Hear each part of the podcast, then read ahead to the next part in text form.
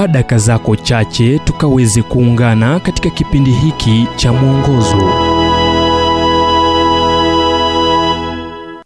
Mawazo hatari sehemu ya kwanza.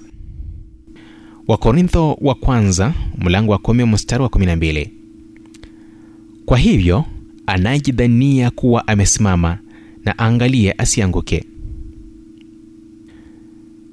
Kwa uwezekano wote adui wako mkubwa siye yule aliye nje ya kuta zako ila ni kutoka ndani mwako.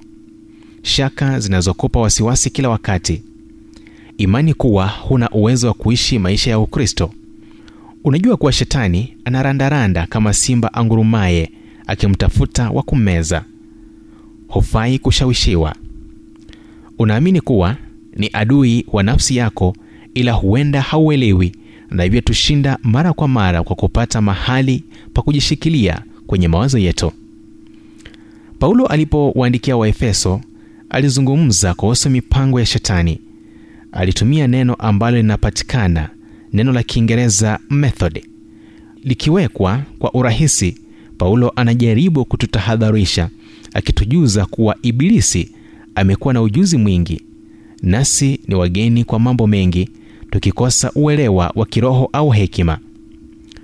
Japo adui hawezi kuvamia mahali pako anapanda mawazo katika akili zako uongo ulio na uwezo wa kukushinda.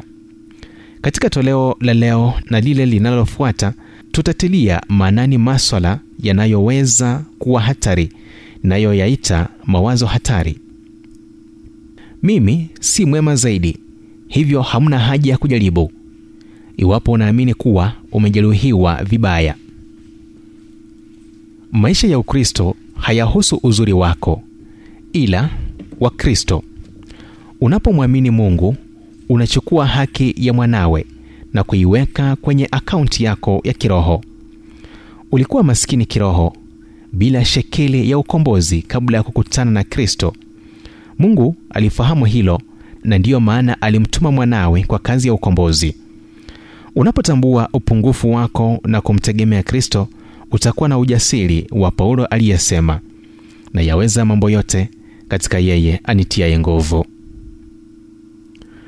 Ujumbe huu umetafsiriwa kutoka kitabu kwa jina strength for today and bright hope for tomorrow kilichoandikwa naye dr harold sala wa guidelines international na kuletwa kwako nami emmanuel oyasi.